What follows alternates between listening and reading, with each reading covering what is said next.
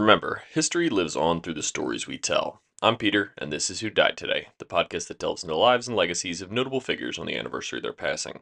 Today, we're focusing on Meyer Lansky, a figure renowned for his role in the American organized crime scene of the 20th century. Known as the mob's accountant, Lansky was a key player in the development of the National Crime Syndicate in the United States. His involvement in gambling operations, both legal and illegal, across the country and in Cuba, along with his reputed financial acumen, made him one of the most powerful and elusive characters in the underworld. Today marks the 40th anniversary of his passing. So, without any further ado, let's delve into the shadowy world and intriguing story of Meyer Lansky.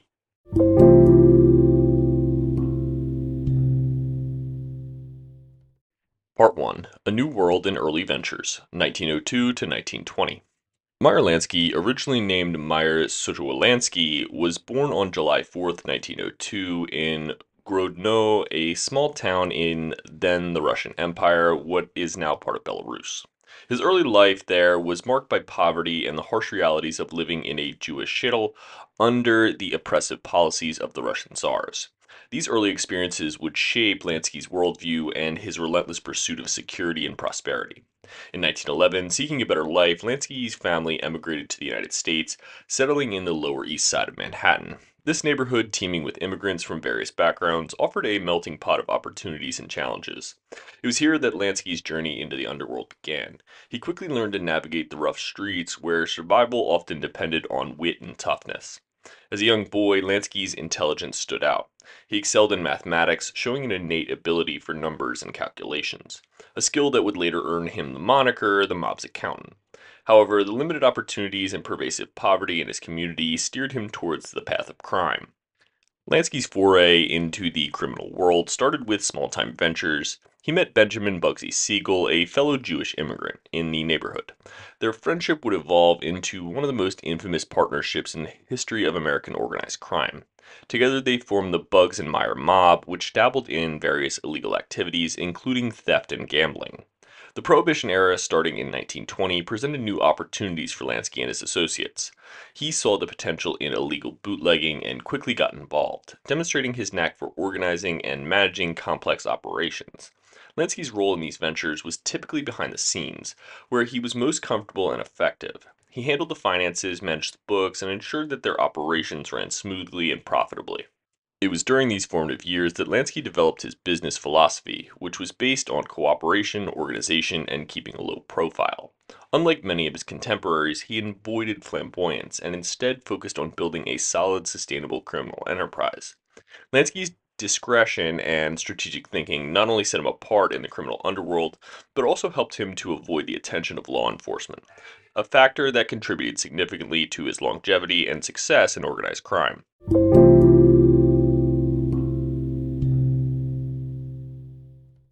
Part 2 Rise in the Mob and the National Crime Syndicate, 1920 to 1940. The 1920s and 30s marked a period of rapid ascent for Meyer Lansky in the world of organized crime.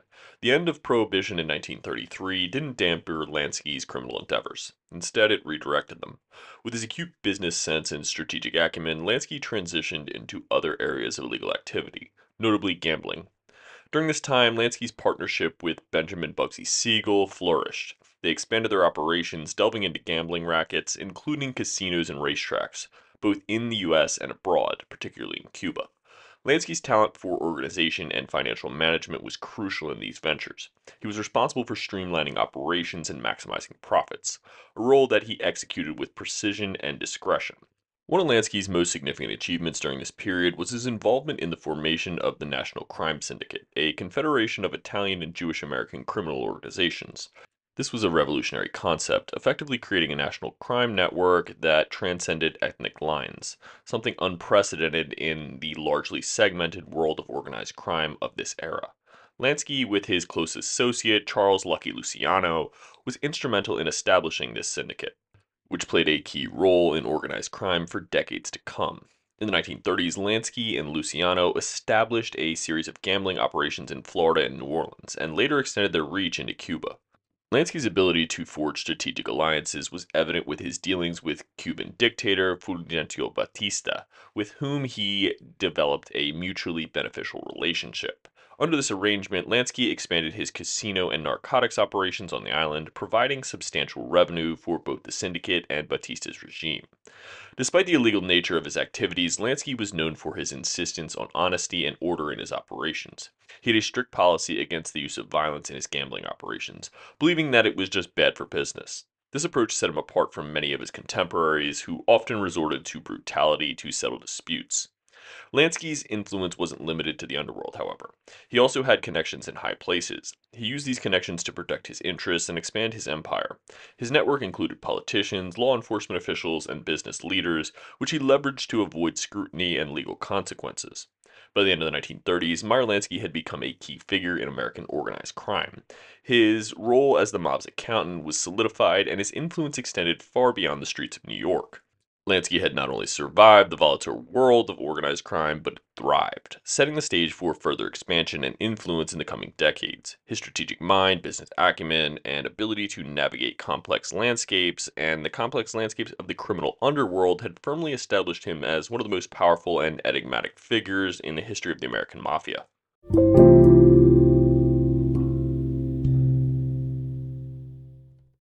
Part 3 The Havana Empire and Legal Challenges, 1940 to 1970. The 1940s to the 1970s marked a period of both remarkable expansion and significant challenges for Meyer Lansky. His empire reached its zenith during these years, particularly with his ventures in Cuba, but he also faced increasing legal scrutiny in the United States. Lansky's Cuban chapter began in the 1940s when he recognized the island was an untapped paradise for gambling and leisure. With the cooperation of the Cuban dictator Batista, Lansky pr- played a pivotal role in transforming Havana into a gambling haven for American tourists. He spearheaded the development of luxurious casinos and hotels, turning Havana into the Latin Las Vegas. These establishments were not just centers of gambling, they were also hubs of glamour and sophistication, attracting celebrities, politicians, and affluent business people. Lansky's operations in Cuba were immensely profitable, and he was revered as the gambling czar of Havana. However, Lansky's Cuban empire came to an abrupt end with the Cuban Revolution in 1959. Fidel Castro's regime seized control of the casinos, nationalizing all foreign businesses. This was a significant financial blow to Lansky, as he lost a major source of income and had to reallocate all of his focus back to the United States. Back in America, Lansky's success and growing notoriety brought him under the scrutiny of law enforcement. The 1950s and 60s saw him facing multiple legal challenges, including accusations of tax evasion and other criminal activities. Despite numerous investigations and a few arrests, Lansky proved to be Teflon in the legal system. His careful management of his operations, combined with his network of connections and the use of frontmen, made it incredibly difficult for authorities to pin anything significant on him. He was famously quoted as saying, We're bigger than U.S. Steel, a statement reflecting both the scope of his operations and his confidence in evading the law. During this time, Lansky also made significant moves within the United States, expanding into Las Vegas and other parts of the country. His influence in Vegas was particularly notable, as he played a key role in shaping the city's development into a gambling mecca. Lansky understood the potential of Las Vegas early on and was a behind the scenes force in many of the city's casino operations. Despite the pressures from law enforcement, Lansky continued to be a major player in organized crime throughout the 60s. However, the landscape was changing. The increasing government crackdown on organized crime and internal strife within the mafia began to erode the power structures that Lansky had helped to build. As the 1970s approached, Meyer Lansky was not only facing legal battles, but also challenges of maintaining his standing in an underworld that was becoming increasingly volatile. His journey from a streetwise immigrant to a kingpin of organized crime was marked by cunning, strategy, and an uncanny ability to stay ahead of the law. However, the closing years of this chapter saw the once touchable Lansky confronting the vulnerabilities and limitations of his criminal empire.